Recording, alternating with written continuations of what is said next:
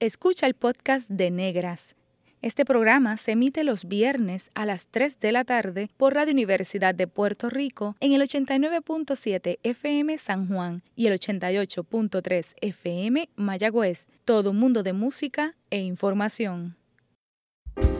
Cadena Radio Universidad de Puerto Rico presenta Negras, producido por Colectivo ILE, un espacio para visibilizar proyectos antirracistas y educar de forma crítica e informada sobre la negritud y la racialización.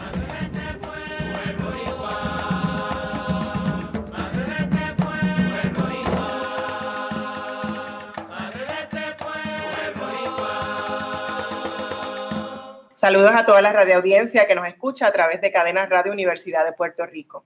En esta edición de Negras les saludan Bárbara Abadía Resach y Kimberly Figueroa Calderón. Hoy celebramos el primer disco del proyecto musical político feminista Plena Combativa. Para ello nos acompañan algunas de sus integrantes. Bienvenidas nuevamente a Negras. ¿Cómo están? Hola, hola, estamos gozando. Hola. Hola, Esta- Hola a todos. Aquí está Angeli, está Laura Freites, está Lourdes Torres y está también Margarita. Así que Salud. Vamos a hablar hoy sobre uno de, de sus proyectos ¿verdad? Más, más recientes eh, que acumula, ¿no? Este, compila muchas de las cosas que ustedes han estado haciendo, ¿verdad? Casi por, por dos años. Si quieren presentarse brevemente cada una para la gente que todavía no conozca Plena Combativa, que eso no puede ser, y qué instrumento toca cada una. Pues empiezo yo, Laura Freites, eh, de Vega Alta para el Mundo. Eh, toco el seguidor y canto y tengo una composición. Eh, y eso, eso por el momento. ¿Cuál es la composición, Laura? Eh, se llama Tierra Viva. Ok. ¿Y esa está en el disco? En este disco no está. Pero para eso significa que, que vienen otros más. Eso lo vamos a hablar ahorita. y Margarita por aquí. Eh, hola, Margarita Morales Marrero de Barranquitas y soy la guirera del grupo. Soy la última que llegó al grupo este, y también soy compositora. Mi nombre es Angeli González Jorge, de Caimito, soy la tocadora de seguidor y hago coro también en el grupo. Ok. Y Lourdes. Hola, hola, mi nombre es Lourdes Torres, yo soy punteadora, soy de Río Grande y también ¿verdad? participo en los coros, soy maestra y estamos ahí en esta lucha. Qué bien. Así que tenemos cuatro integrantes, ¿verdad? Faltan otras dos, pero, pero ¿verdad? Este, qué, qué bueno que están con nosotras en Negras, pues celebrando hoy la, la presentación de su primer disco. ¿Cómo y cuándo surge Plena Combativa? Eh, si quieres ahí, Lourdes, este, atacar esa pregunta, eh, pero primero quería también eh, mencionar los nombres de las dos compas que faltan, que es Adriana Santoni Rodríguez y Laura Luz Cintrón Carrión. Y sabemos que Adriana, ¿verdad? Tiene muchas de las composiciones y es la directora, ¿verdad? De Plena Combativa. Eh, y Laura Luz, ¿qué instrumento toca? Laura Luz es punteadora, Ok. también ¿verdad? en otros instantes es violinista y se ha incorporado el violín en otros momentos, así es que sí, también ¿verdad? de las cantadoras, de las cantantes del grupo. Ok, qué bien. Pues cómo, brevemente, cómo nos surge Plena Combativa, por qué razón existe Plena Combativa, por qué es importante. Pues mira, Plena Combativa surge desde la construcción de Adriana, ¿verdad? Adriana es la que crea ese concepto o esa idea de trabajo político cultural que se denomina Plena Combativa. Y recuerdo que ella inicia ese proyecto a través de una canción inspirada en el tema del depósito de cenizas en Peñuela y la represión que se estaba llevando a cabo a los compañeros y compañeras de dicho campamento. Entonces, una noche, ¿no? Ella graba la canción, eh, se torna en, en algo importante para la lucha en Puerto Rico y para las compañeras, y nos convocan, ¿verdad? A o convocan a Adriana a llevar eh, a este grupo de plena combativa a un espacio que se estaba llevando a cabo en una embarcación de Greenpeace, eh, retando las leyes de cabotaje en aquel momento, ¿verdad? Este, para el año 2017, si quieren ver la- las Angeli u otras a- a- añadirle.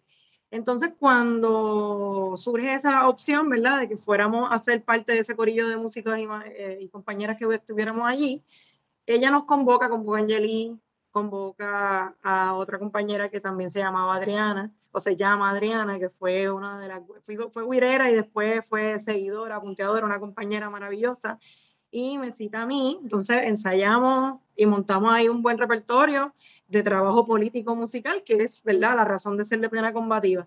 Y a partir de ahí, plena combativa comienza a coger un poco más de fuerza o de forma, y pues luego llegaron el resto de las compañeras, ¿verdad?, a través de ese trabajo de plena que se realizó como escuela, ¿no? Eh, de calle y de trabajo político desde la colectiva feminista en aquel momento. O sea que fue todo un proceso, ¿no? Plena combativa se da dentro de un marco de lucha feminista también. Y es importante que, que, que eso también conste ahí para, para, la información que le estamos dando a todos los que no conocen todavía un poco de plena combativa. Es interesante porque, ¿verdad? Qué, importante que esté plena combativa y la falta que hacía un grupo como este, pero qué difícil que se esté gestando por, por unas luchas, ¿verdad? Que, que nos siguen afectando diariamente, ¿no? Cómo ustedes han seguido componiendo canciones, dedicadas a otras denuncias, a otros reclamos, ¿verdad? Entonces, como que la parte, ¿verdad? Que esto no es un proyecto de entretenimiento, es un proyecto político de afirmación, de visibilización feminista también, súper importante. ¿Cómo llegan entonces, Angeli, a ti también te convocaron en ese momento para esa denuncia en contra del depósito de cenizas? ¿Cómo, cómo fue ese proceso? ¿Qué recuerdas? Pues recuerdo que Adriana me textió para la actividad que menciona Lourdes eh, del barco de Greenpeace y de un día para otro me escribió y nos reunimos para ensayar y llegamos a presentarnos. Eh, y también tuvimos la oportunidad, que eso lo recuerdo con mucho, con mucho cariño, eh, en, una, en una hicimos un piquete, convocamos un piquete junto con Lourdes aquí un piquete para denunciar la, ¿verdad? el depósito de cenizas en Peñuelas y luego de ese piquete que hicimos en el departamento de, eh, del departamento de naturales, fuimos a, llegamos a Peñuelas, llegamos hasta allá, este, y allá fuimos y también cantamos la canción, para mí fue, fue muy significativo. También conocimos a Ramón López allá y fue muy chulo. ¿Recuerdas cuál fue la canción esa que yo recuerdo en un programa anterior que ustedes estuvieron con nosotras en Negras? Eh, Adriana mencionó, ¿verdad?, cómo compuso la canción, la puso en Facebook y la gente empezó a escribirle para solicitar plena combativa y tuvo que crear un fanpage para poder manejar, ¿verdad?, toda la gente que estaba interesada y como que eso también fue parte de la génesis del proyecto.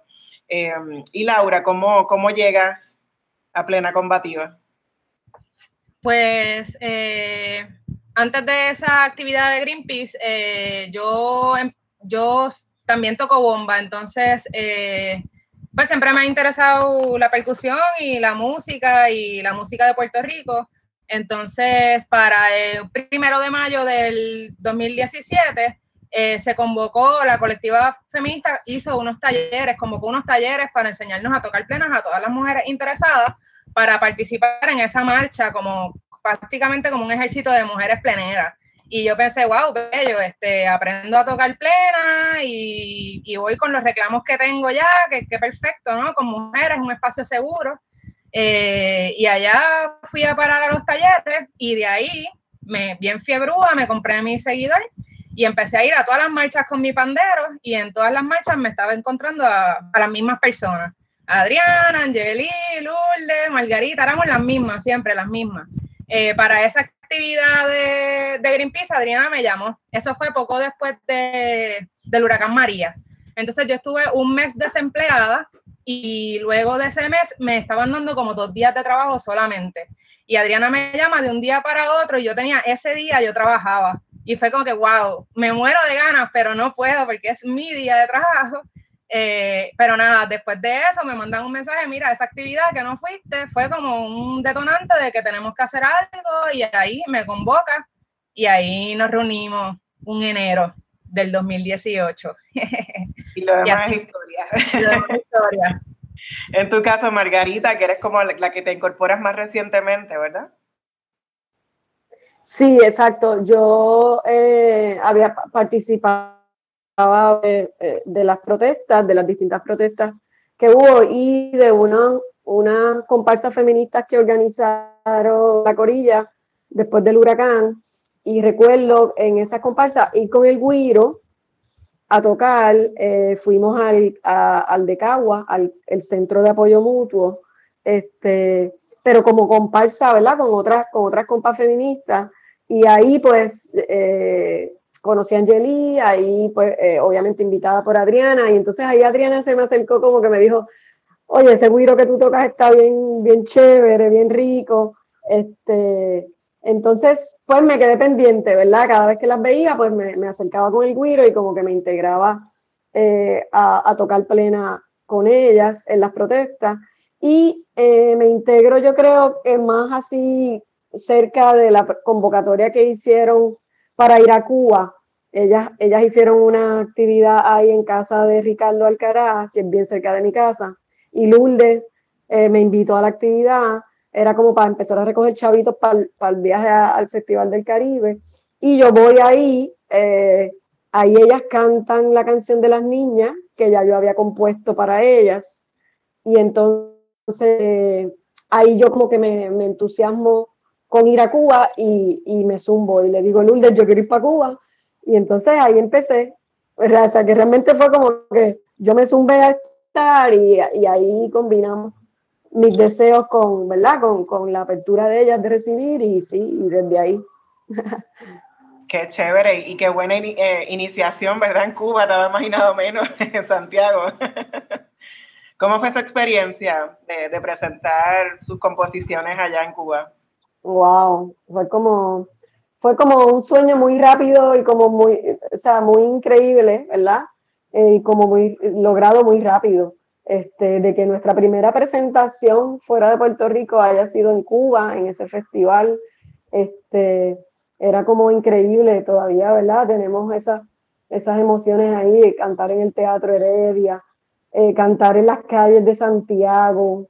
Em, fue bien, para mí fue bien maravilloso, por ejemplo, el momento que recuerdo cuando cantamos el tema de, la, de las niñas, plena feminista para las niñas felices, en una plaza llena, llena, llena de, niños y niñas corriendo y jugando, este, y de tanta gente maravillosa recibiendo esa, esa música. Fue, fue bien bello Cuba. Qué chévere, me parece que sin duda fue una experiencia inolvidable y qué bueno, ¿verdad? Que hayan sido ustedes, entre otras personas, ¿verdad? Que hayan representado a Puerto Rico en ese festival que se dedicaba a Puerto Rico también. Así que bueno que, que Pena Combativa estuvo ahí. ¿Cuándo decidieron que era necesario compilar sus composiciones en un disco?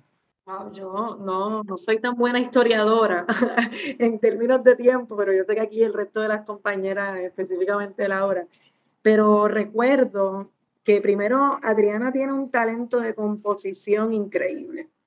Y yo creo que eso es un elemento, ¿verdad?, que es importante reflexionar incluso dentro de la, de la, de la plena como, como género. Y recuerdo que, que muchas de nuestras conversaciones políticas, porque todas somos activistas y todas estamos en distintos espacios organizadas, así que se nutrían, ¿verdad? Las conversaciones iban nutriendo y la habilidad ¿sabes? estupenda, Adriana, de poder eh, hacer un resumen, una concisión con una melodía, con una técnica, fue lo que empezó a generar una cantidad de canciones inmensas. O sea, de momento hay un montón que se quedaron que no están en este disco. Eh, y, y, ahí fue como que tuvimos una conversación, no se me escapa bien la fecha, donde soñamos con la posibilidad de un disco. Y soñamos con la posibilidad de un disco desde la humildad de comprender que nuestro trabajo era un trabajo valioso porque lo veíamos cuando íbamos a alguna escuela a cantar plena feminista para los niños felices, que es una hermosa composición de Margarita, eh, que sabíamos, ¿verdad?, que, que plena indignación eh, que Cero Promesas, que la canción de Cero Maravilla, que la canción dedicada a Lolita Lebrón, eran canciones que tenían que ser parte de material, ¿verdad?, de la producción cultural en Puerto Rico. Y, y, yo creo que ahí fue un poco, tú sabes, el, wow, le estamos metiendo mucho corazón a esto. Definitivamente, si podemos ser disciplinadas y ahorrar todo, el dinero necesario, pues vamos a lanzarnos a una producción que, que haga constatar que está, ese trabajo está hecho, Ahí Margarita y Adriana rápido procedieron a hacer todas las partes técnicas del asunto, pero, pero es importante. Y para los que vean el disco, ¿verdad? Que sale hoy, viernes 24, para, que, para los que tengan el disco pronto en sus manos, van a darse cuenta que también están las letras de las canciones. Así es que es importante, ¿no? Y un poco cierro para ver si alguna compañera quiere dar un dato histórico un poquito más. Es como una pieza de colección que hay que tener. Yo quería añadir que también algo que para mí fue bien chulo es que cuando nos presentábamos, el mismo público nos decía, ¿y ya tienen disco? ¿Y cuándo van a grabar? Así que un poco la misma corilla, el mismo público, fue un factor para mí importante porque de alguna manera nos estaban pidiendo como que, mira, esto hay que documentarlo ya.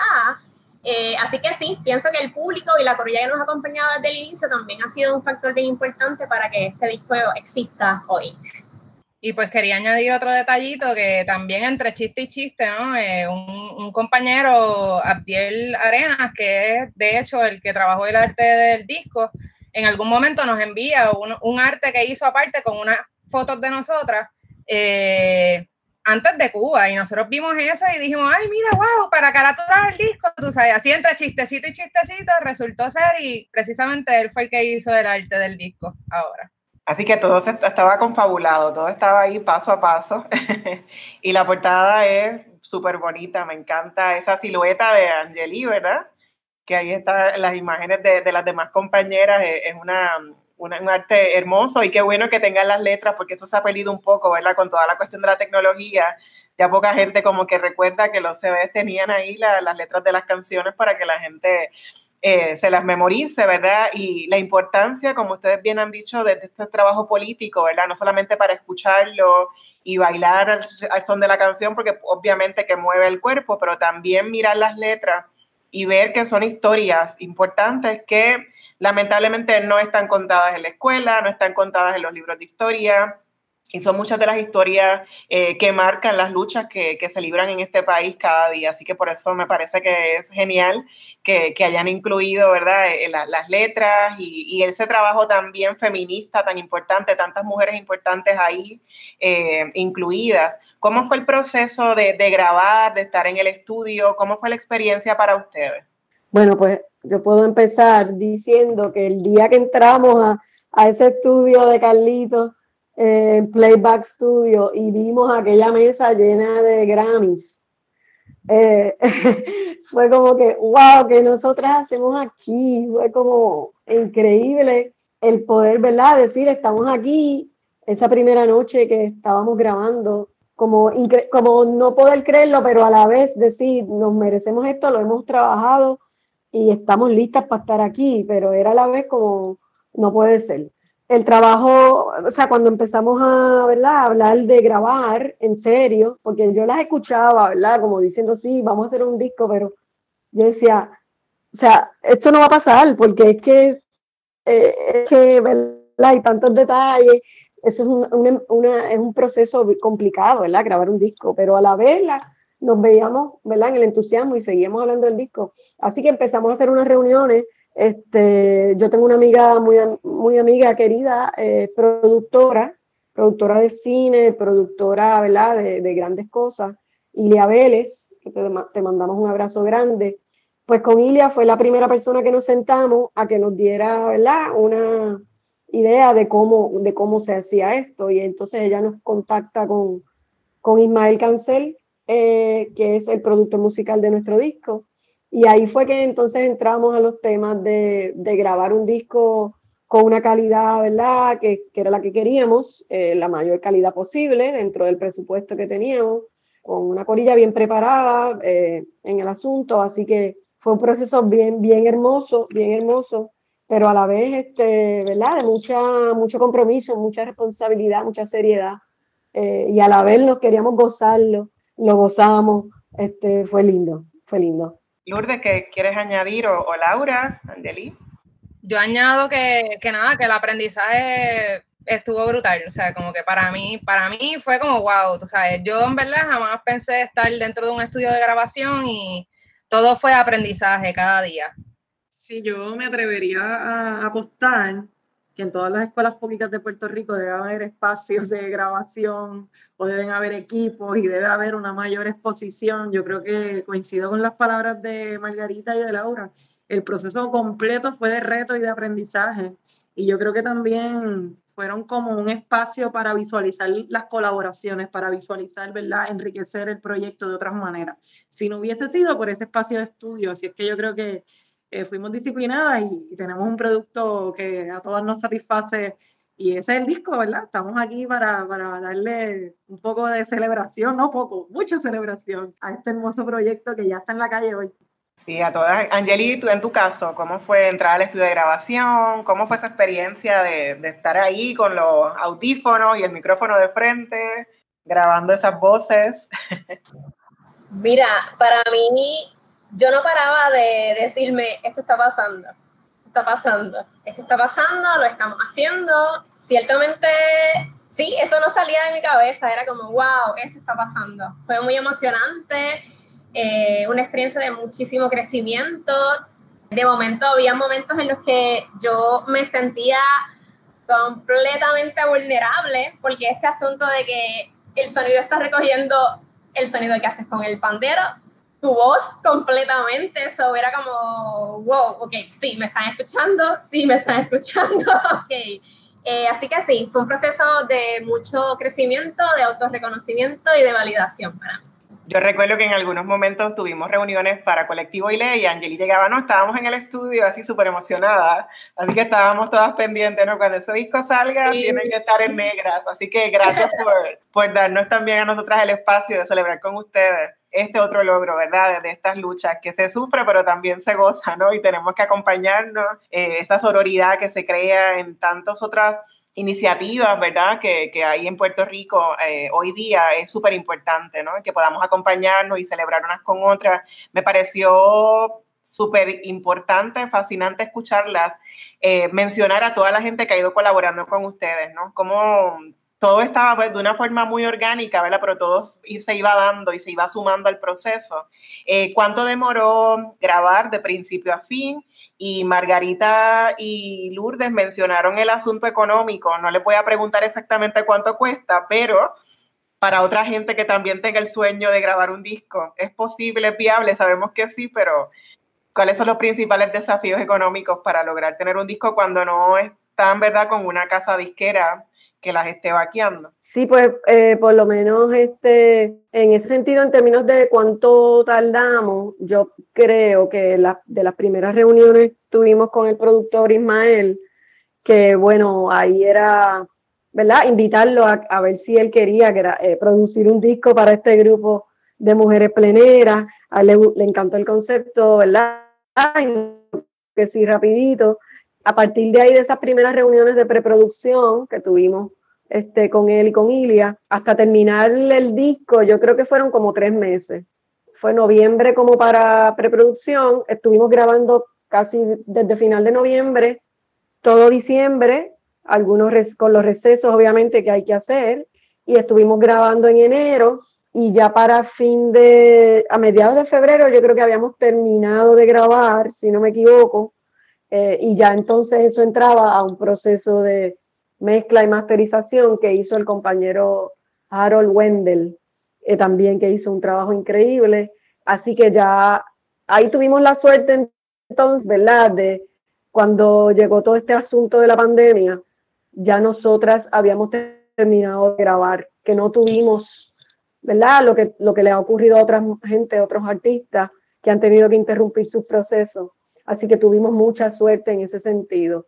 Y pues con el, lo de presupuesto, yo recuerdo desde que yo entré a Plena Combativa, estaban buscando chavos para el disco. O sea, desde que, desde que empezamos ese viaje, después del viaje a Cuba, era como, ok, el otro, la otra meta era el disco, así que empezamos ahí a vender camisetas, a vender, a presentarnos y la gente nos daba donativos, muchas presentaciones y todo eso fue para un pote.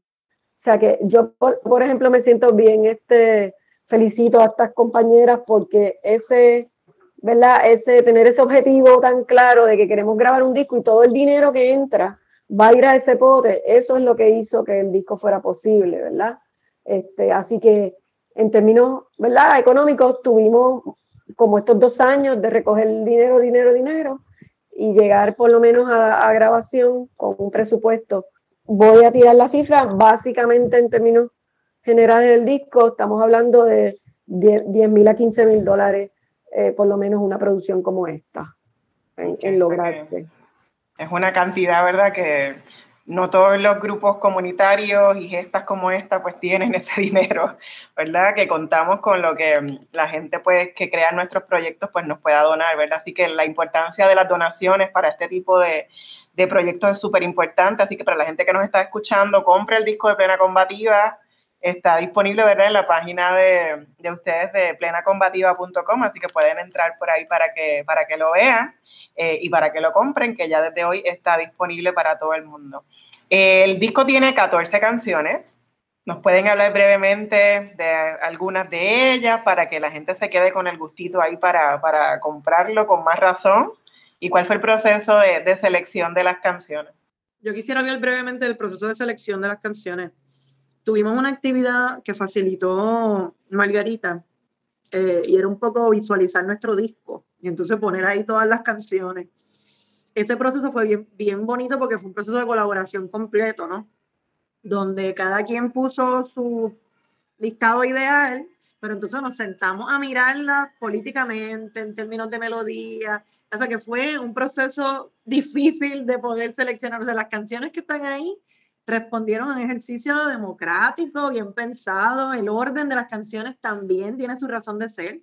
Así que lo comento como dato importante para los que tengan el disco y lo adquieran pronto, es que cuando lo escuchen, hay una razón de ser para el orden de las canciones también. Y las canciones, las canciones que no están en este disco este, se eliminaron, ¿verdad? Con otros criterios y creo que es importante porque no es fácil seleccionar 14 canciones dentro de lado, un trabajo político y de, y de, y de cultura muy grande que, que, ha hecho Adriana a través de ese proceso de composición y Margarita.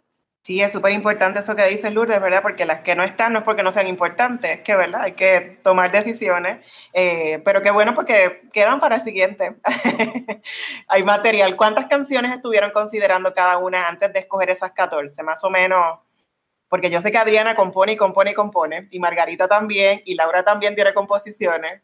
¿Cuántas se quedaron fuera, verdad, que consideraron, pero que no están incluidas? Yo creo que como seis canciones por ahí, quizás menos, pero Sí, como seis. Igual hay unas que son como una, las reinterpretaciones que nosotros hacemos de, de canciones ya populares, pues las reinterpretamos, pero eso eh, eh, había que pedir permisos y todas esas cosas, así que todas esas las descartamos. Pero llegamos a tener hasta sobre la mesa la idea de hacer un doble disco, sí, doble y todo. Y nosotros lo pensamos todo y fuimos poco a poco ahí descartando, pero sí, no, no fue fácil. Me imagino que tiene que haber sido un proceso difícil porque todas son importantes, ¿verdad? Todas las composiciones, todas las... Eh, y lo que dice Lourdes también, yo tengo el tuve el placer de escuchar el disco, ya, eh, aunque ya conozco, ¿verdad? Casi todas, porque pues las he seguido desde, desde el comienzo, estaba escuchando y siguiendo lo que ustedes hacen y ustedes han colaborado con Colectivo ILE, en todas las manifestaciones, pues ahí yo las estoy escuchando, así que ya sabía varias de las canciones, pero, pero está muy bien hilvanado, ¿no? La, la manera en que seleccionaron de temática feminista, de temática eh, más política o eh, de, de denuncia, ¿verdad? Al gobierno eh, y a las instituciones. Así que es una composición que, que sí, este, añado que, estoy de acuerdo, ¿verdad? Que tiene una, eh, ese orden eh, es, bien, bien importante, tiene una razón de ser, ¿verdad? Para, para, contar las historias en Puerto Rico. Vamos a ir una pausa ahora, pero al regreso vamos a hablar entonces de esas 14 composiciones para que la gente que nos escucha pueda tener una idea eh, y vaya rápido a la página a comprar el disco. En breve regresamos en Negras y continuaremos celebrando el primer disco de Plena Combativa. Sigue en sintonía con Radio Universidad de Puerto Rico. Está escuchando el podcast de Negras. Este programa se emite los viernes a las 3 de la tarde por Radio Universidad de Puerto Rico en el 89.7 FM San Juan y el 88.3 FM Mayagüez todo mundo de música e información. Usted está escuchando Negras, inspiradas en la grandeza de nuestras ancestras. Les hablan Bárbara Abadía Resach y Kimberly Figueroa Calderón. Hoy hablamos sobre el primer disco de Plena Combativa y celebramos este logro con tres, con cuatro de sus integrantes, eh, Lourdes, Laura Angeli y también Margarita. Sabemos, ¿verdad?, que el disco tiene 14 composiciones. Voy a leer el título rapidito ustedes escogen, ¿verdad? O, como ustedes quieran hacerlo. La número uno es Son Explosivas, Después está Plena Indignación, Candela, Libre y Peligrosa, Cero Promesas, Cuanto Más, Plena Feminista para las Niñas Felices, Lolita, Bembetea, Antología, La Cubana, Cerro Maravilla, El Tumbe y Mujeres Pleneras. ¿Nos pueden hablar un poquito, verdad, brevemente sobre estos temas? Pues sí, seguro. Este, yo arranco y después Laura, Laura sigue por ahí para abajo. Eh, pues son 14 canciones, nos hizo un poco difícil decidir cuáles eran esas 14, pero estamos bien satisfechas con, lo que escogimos. Eh, tampoco queríamos un disco de 10 canciones ni de más de 14, o sea que realmente también hay una buena mezcla porque hay unas canciones bien cortas más contundente, hay, hay unas más largas. Yo escribo plenas bien largas, eh, este, así que ahí hay también una buena combinación. Obviamente para comenzar son explosivas, en nuestra canción siempre de introducción.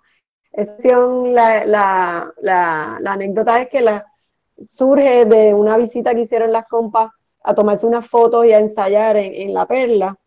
Este, y allí estaba Joe Medina, que vive en Perla, que es un compositor y plenero, este, y las escucha eh, cantando y va para allá donde ellas y él, él está plena del coro, ¿verdad? Y le mete ahí como, eh, son las muchachas de plena combativa, tengan cuidado, son explosivas, y entonces va creando el coro y Adriana y Nani, que también estaba en ese momento, eh, pues componen un poco las estrofas y de ahí sale eh, son explosivas. Ya Joe Medina, ¿verdad? Tiene el disco, fuimos para allá y se lo llevamos. Así que un saludo, Joe, y gracias por, ¿verdad? Por, sumarte a esa, a esa improvisación que, que nos hizo tener esa primera canción. Eh, y yo voy a hablar de la, de la primera y la última. La última es Mujeres Pleneras. Queríamos terminar el disco con un plenazo, ¿verdad? Con una canción tipo plenazo, como se viven los plenazos en el Bori o en los distintos negocios, barrios y esquinas en todo Puerto Rico. Así que esa era la intención y ahí este, Adriana invitó a otras mujeres pleneras compositoras y cantantes que escribieran sus estrofas para sumarse a lo que ya Adriana tenía escrito de esa canción. Eh, y invitamos a una corilla plenera bien bella de varias compas y compes a tocar también y cantar. Así que esa grabación fue todo esa, ese grupete tan bello de, de, pleneras y pleneros eh, para terminar el, ¿verdad? A celebrar el disco hablando de que la plena es territorio de las mujeres y de las personas no binarias, eh, que la plena es de todo el mundo, eh, no es territorio exclusivo de los hombres, como ha sido históricamente, y venimos a romper con eso y con esa última canción, pues ahí queda, ¿verdad? Ese mensaje bastante claro pues quería mencionar que cada canción tiene, surge de una forma diferente. Muchas de ellas, por ejemplo, surgen a raíz de lo que va pasando en el país, como que orgánicamente pues pasa algo y ahí de repente es como que tenemos que hablar de eso, como por ejemplo el caso de la canción Cuanto Más, eh, que fue por el caso de la niña Alma Yariela en Carolina. Eh, nosotras como, como parte de la colectiva en aquel momento estuvimos yendo a las manifestaciones que se dieron allá y de ahí Adriana surge, de ahí surge esa canción. Eh, ya que estamos zumbando lo de las colaboraciones, en esta canción tenemos la super dicha de contar con Malacara, un rapero puertorriqueño. Eh, y en verdad para mí no pierdo la oportunidad para decir que es mi canción favorita, me encanta, quedó como, ¿sabes? Cuando uno dice, Dianches, esa canción ni le quito ni le pongo, está perfecta. Esa canción me genera ese sentimiento. Este, otras canciones han surgido por por, ah, por ejemplo, Antología fue una, una eh, lo construimos colectivamente. Este, muchas veces nos invitan, por ejemplo, a participar en una actividad dedicada, en ese momento era Julia, y fue como que necesitamos tener una canción para Julia, eso hay que hacerlo. Y nos sentamos y teníamos la, literatura de Julia y empezamos a buscar nuestros versos favoritos. Ya, esto está brutal, y ahí fue que fuimos construyendo. Eh, fue súper interesante, súper divertido ese proceso. Eh, un poco Lolita surgió así también, íbamos a viajar a New York a unas actividades por el centenario de Lolita y era como que necesitábamos nuestra canción para Lolita. y, la trabajamos. También han surgido canciones de, de chistecitos como, como La Cubana, que fue antes de ir a Cuba, eh, Adriana había, sabía que existía una percusionista cubana bien dura, ella está bien dura. Entonces, pues era como la fantasía de, wow, yo quiero conocer a esa mujer y quiero janguear con ella y quiero, whatever, darme la cerveza con ella. Y antes de ir a Cuba, pues nos fuimos en la fantasía y Adriana compuso esa canción. Y así, así más o menos es nuestro, el flow. Quiero eh, entonces ahora que Margarita eh, profundice un poquito más en lo que es ese proceso, ¿verdad? De, composición, dadas las circunstancias, ¿verdad? Que se sobreviven aquí en el archipiélago, que no es fácil escoger eh, los temas o las situaciones con las cuales componer. Eh, entonces, quisiera un poco que nos hablaras, Margarita, de cómo describes ese proceso de composición. Bueno, en mi caso, de las 14 canciones en el disco, yo solo tengo dos, o sea, solo dos son mías. Adriana es nuestra máquina de composición y tiene un talento increíble para la rima inmediata y para, porque Adriana trabaja también la melodía a la misma vez. O sea, que eso es como un don, yo la admiro, eh, eh, ¿sabes? Es como, wow, ella escribe, eh, la compone letra y melodía básicamente a la misma vez. Mi manera de componer, yo escribo solamente la letra, no trabajo la melodía, en mi mente, por lo menos en, las dos canciones que están en el disco, que son El Tumbe y Plena Feminista para las Niñas Felices. Y yo escribo largo, yo escribo con muchas palabras. Por eso yo pensaba al principio que yo no, yo no soy escritora de plena, porque la plena, ¿verdad? Que una ha escuchado, que una, ¿verdad? Imagina. La plena es un verso casi siempre breve, pegajoso, cortito, repetitivo, y cuando yo empecé a escribir, ¿verdad? Para, para Plena Combativa, a mí me encanta el octosílabo. O sea, yo eh, siempre he querido escribir décimas, nunca me salen, pero me gusta escribir mucho. Así que era como que mi experiencia escribiendo canciones a nivel de publicidad, ¿verdad? Escribiendo canciones así como más sin este formato. Así que fue como chévere que, en plena combativa, como, como somos un grupo también que ah, tiene otra manera de hacer las cosas, ¿verdad? No es un grupo tradicional eh, en, todo el sentido, pues pude tener la oportunidad de que, ah, eh, ¿verdad? Eh, les gustara esa manera en que yo escribía los versos largos y con el talento de Adriana de hacer el arreglo, pues esas plenas pues llegan a ser lo que son. Pero en términos de la temática, yo también hago mucha conceptualización. Yo lo que yo lo pienso en una idea. O sea, una idea, eh, por ejemplo, yo que, quise escribir esa canción de, de que las niñas eh, se merecen, ¿verdad? Un mundo de felicidad, partiendo de análisis que había hecho y de ver, ver, era Navidad y ver los juguetes que recibían los niños y las niñas con esa diferenciación tan drástica en, rosa y azul, ¿verdad? Esa cosa tan marcada de género. Eh, y esa pues es una inspiración, esa fue la inspiración de esa canción, ¿verdad? De todo lo que no queremos que las niñas sean. Este, no, no son princesas, no son, no están para complacer a nadie. Y básicamente se fue la inspiración ahí. Y, y en relación al tumbe, pues ahí fue un, eh, inspirado en un escrito que, que, que hace Mari Mari Narváez, de una columna que ella escribe en el periódico, donde ella hablaba del tumbe, ¿verdad? Como, como ya una institución del gobierno, como una manera de, de, de, gobernar, ¿verdad? Robándose todo. Y desde ahí, pues yo me, me gustó la palabra y, y ahí entonces me, me, siento a escribir página en blanco en la computadora, hacer esos versos, ¿verdad? Largos tardo mucho en revisar eh, el texto para aquí y para allá, quitar y poner, y luego entonces se la paso a Adriana y ella se encarga de ponerla ahí en su sitio. Esa por lo menos es mi experiencia. Está como que bien chévere porque tú lo mencionas, ¿verdad? Eh, en términos de que parte de los objetivos principales es, es, visibilizar y exigir ese protagonismo de las mujeres, ¿verdad? Como persecucionistas, compositoras, cantantes pero también eh, escuchándote mencionas bastantes interseccionalidades, eh, incluyendo ¿verdad? Lo, lo, no binario, que es importante, ¿verdad? Y bien pocas veces se, se, habla de eso, y mucho menos en algo como la plena, que se, se considera como tan tradicional, adicional de denunciar el, el, patriarcado, el racismo, el capitalismo. Este, así que entonces, basado en eso, te pregunto cuáles han sido los objetivos más difíciles de, de lograr, ¿verdad? Y por qué. Y por qué tú piensas que, o ustedes, ¿verdad? Se denominan como, como un proyecto musical político feminista.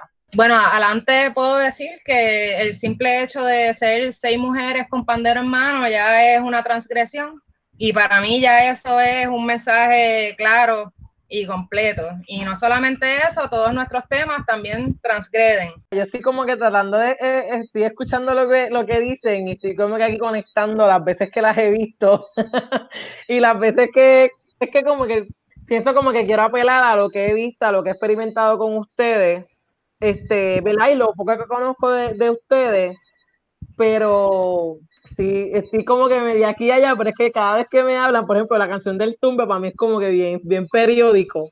Yo estoy reflexionando aquí, ¿verdad? Con ustedes. Pero para mí es como que es, es, una canción de una noticia del periódico, ¿me entiendes? Literal es como una manera de, de llevarla, el sentir del pueblo, pero una manera de decir, mira, ojo, ¿me entiendes? Esto está pasando. Este, y como que a medida que hablan, estoy pensando en eso, en cómo ustedes están haciendo desde su proyecto, que la gente contra no lo quiere ver en el periódico, no lo quiere ver en la, televisión, pues mira, hasta con la música te digo que es la que hay, ¿me entiendes? Por todo y estoy como en eso. Ya en el primer segmento me habían hablado sobre ese proceso de estar en el estudio de grabación, de llegar a todo eso que, que, era algo que tenían como, como en el imaginario, pero concretizarlo, ¿verdad? la importancia que fue para ustedes. Pero ¿qué se siente hoy, 24 de julio, saber que su disco está disponible para que la gente lo adquiera y escuchar sus voces en el disco? Bueno, para mí, sobre todo para mí es, yo pues estaba en un proceso de, de felicitarme a mí misma por decir que sí y por atreverme. Y por en aquel momento en que se abrieron unos talleres de plena, para mujeres, yo no conocía a nadie, o sea, quizás algunas, eh, pero, pero no me contacté con nadie, vi el, la convocatoria y dije, yo tengo que ir para allá. Y atreverme a decir que sí, de estar, de seguir yendo después con mi pandero a unirme al grupito que hubiera, aunque no lo conociera, para mí de repente, para mí es bien impresionante cómo eso se dio tan orgánicamente, que de repente se creó el grupo, cómo ha sido el proceso de todo es un proceso bien democrático, nosotras nos reunimos, nosotras, todas las decisiones, todas tienen voz y voto. Eh, si no estamos de acuerdo, se crea un debate, ¿sabes? Hay, es una cosa brutal desde el respeto y desde el amor y desde el enfoque que tenemos y el compromiso de hacer este proyecto y para mí es increíble, de verdad. Eh, se dio tan, o sea, no ha sido fácil, ha sido bien trabajoso, pero verdaderamente es impresionante, es una satisfacción brutal.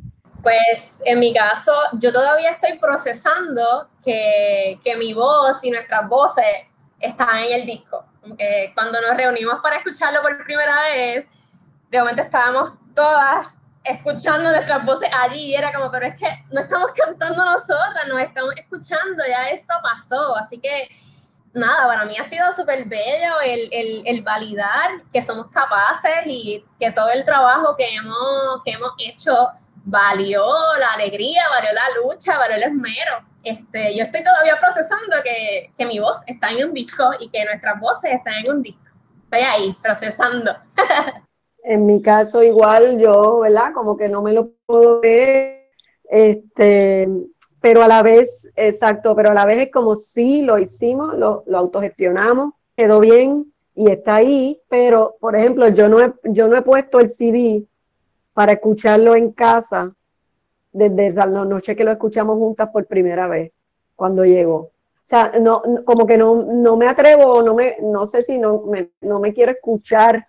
Este, también lo escuchamos muchas veces para hacer las revisiones, así que es como que le tengo que dar un break, pero, pero no me gusta escuchar, escucharme, ¿verdad? Es una cosa también ahí rara de, de, de uno decir, wow, esas, esas somos nosotras. ¿verdad? Y es como una celebración de, la capacidad que tenemos las mujeres de gestionar y de hacer las cosas como las queremos y de con ese producto, ¿verdad? Tratar de, de ayudar a que se construya y a que se viva un feminismo, este, ¿verdad? Inclusivo, un feminismo certero, ¿verdad? Que es tan difícil a veces de, trabajar en Puerto Rico. Pero sí, por ahí. Sí, este, definitivamente. Yo imagino que será eso como un, proceso de, uno internalizar de, de cómo tu voz se expande, ¿no? Y, no solamente se, va, se espera ¿verdad? escuchar en Puerto Rico, sino, vamos, a nivel internacional. este, ¿verdad? Que es un poquito más allá, que a lo mejor uno está acostumbrado, acostumbrada. Eh, hablando de las voces, eh, la voz de tu hija, Amaya, que es tremenda bombeadora, también se escucha en el disco. ¿Qué significa eso para ti? Wow, eh, ha todo.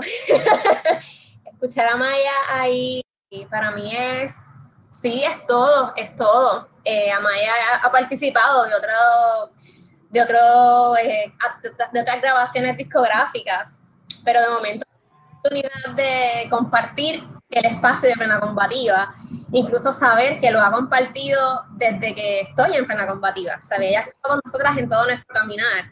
Para mí ha sido muy importante y significativo porque no dudo de todo lo que está absorbiendo de nuestros ensayos, de nuestras presentaciones, eh, de que pues tenemos un disco y que ya es parte de ese disco.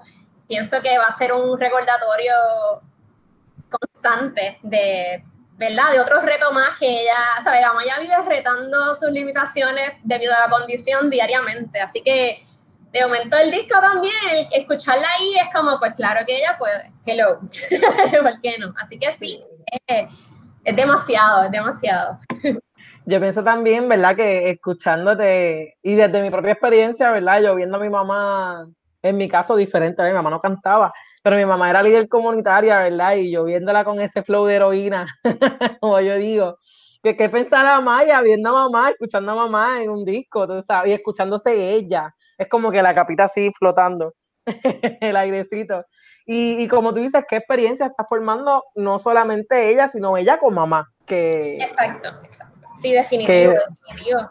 Yo, sí, Amaya es inspiración para, yo me levanto en la mañana y es como Amaya me está viendo, Amaya me está escuchando, así que es una decisión constante de quién yo estoy siendo y qué yo estoy haciendo porque ella está ahí mirando. Eh, así que sí. qué, bello. Amaya, este, Amaya, quiero añadir que Amaya es la reina indiscutible de Caimito. Como dice una canción que se compuso para Amaya, que es nuestra fan número uno. Qué bello, qué bello. Este, A mí me pone emocional. Eh, mira, pues entonces pasando ya a la producción como tal, ¿cómo se puede adquirir el disco de Plena Combativa? Pues el disco ya lanza hoy en todas las plataformas digitales, en todas las plataformas existentes. en todas lo pueden, lo pueden eh, comprar, acceder. Eh, también tenemos el disco físico que va a estar disponible desde hoy eh, lo vamos a vender nosotras mismas, ¿verdad? En espacios donde estemos.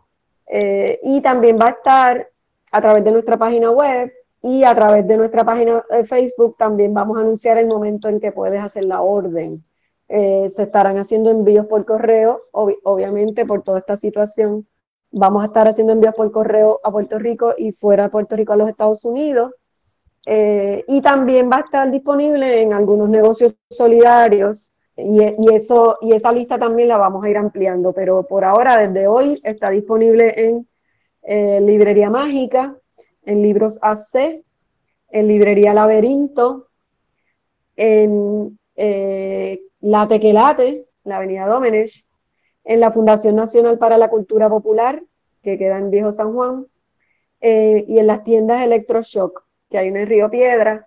Eh, por ahora, esos son los negocios en los que está disponible desde hoy y, va, y vamos a hacer posible que se, extienda eso y lo podamos conseguir, eh, lo podamos llevar a, otro, a otros espacios. Quiero añadir que tenemos también la idea de hacer algunos puntos de venta en las próximas semanas, eh, tirarnos a diferentes pueblos de la isla, convocarnos a través de las redes sociales, Facebook, Instagram, Twitter, eh, para que le lleguen a un punto en específico en un, tiempo y allí vamos a estar vendiendo los discos. Así pues se ahorra lo del shipping y todo eso. Así que no hay excusas para obtener el disco de Plena Combativa. Nuevamente, plenacombativa.com y si quieren escribirle a las compañeras, plenacombativapr.gmail.com. Gracias por haber estado con nosotras en Negra. Felicitaciones por un disco tan importante, tan hermoso. Que vengan más y además que sigan denunciando, proponiendo e incomodando y transgrediendo. Gracias. Así que desde hoy, 24 de julio, el disco de Plena Combativa, que lleva el mismo nombre, Plena Combativa, está disponible para todas, todos y todes. Gracias a Negras, para mí el mejor programa de radio de Puerto Rico. Eh, gracias Adriana, saludos a Adriana y a, Laura. Eh, y saludos a nuestra corilla, la corilla del hangar, que es nuestro espacio de ensayo y nuestro espacio de crecimiento. Un beso a todos. Gracias. Saludos negras, con mucho orgullo envío este cálido saludo por parte de Mariluz Franco Ortiz. Participé en el primer encuentro de la red de mujeres latinoamericanas, eh, caribeñas y de la diáspora en 1992, junto a un grupo de puertorriqueñas boricuas quienes nos eh, juntamos para eh, ir a este primer encuentro inolvidable para todas. Nos marcó, nos marcó como eh, personas que estábamos en la lucha antirracista en Puerto Rico.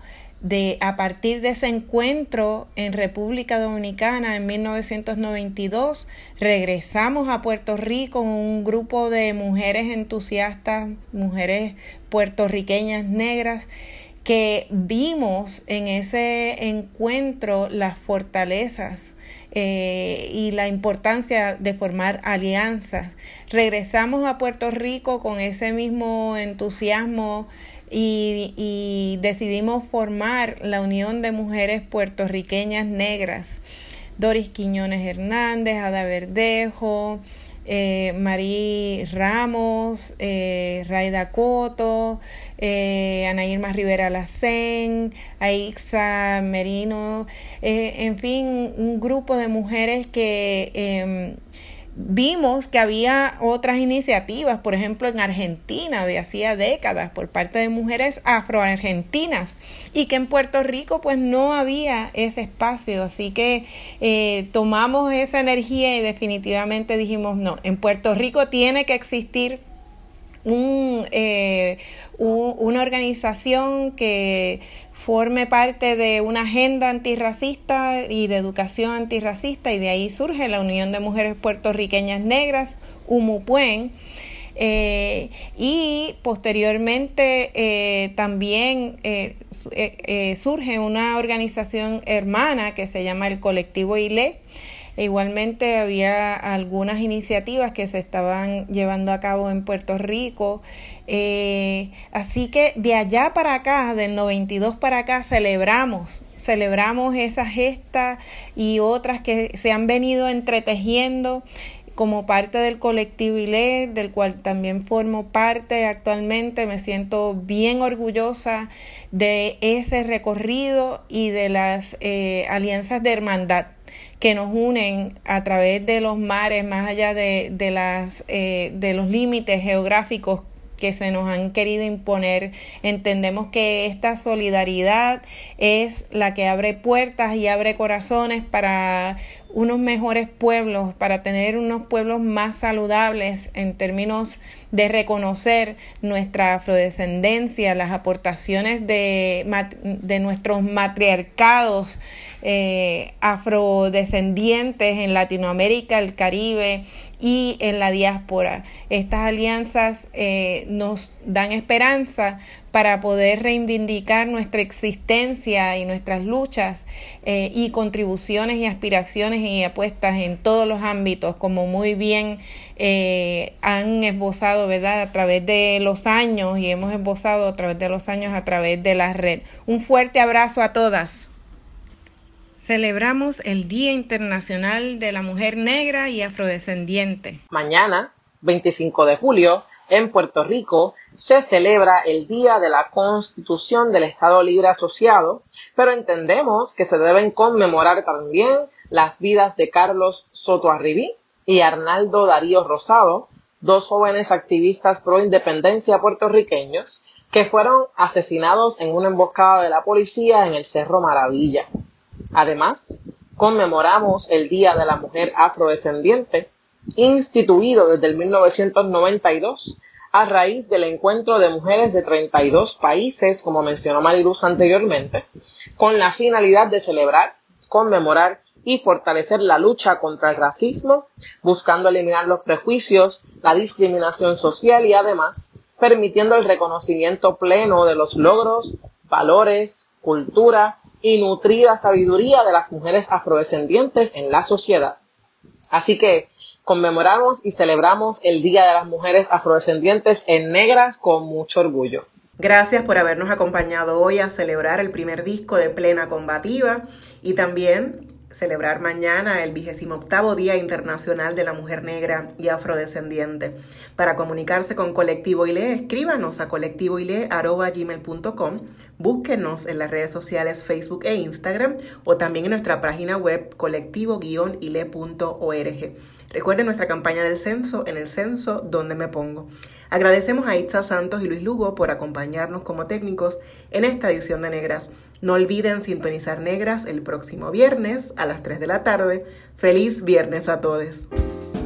Cadena Radio Universidad de Puerto Rico y Colectivo ILE presentaron Negras, asumiendo nuestro justo lugar como forjadoras de cambio.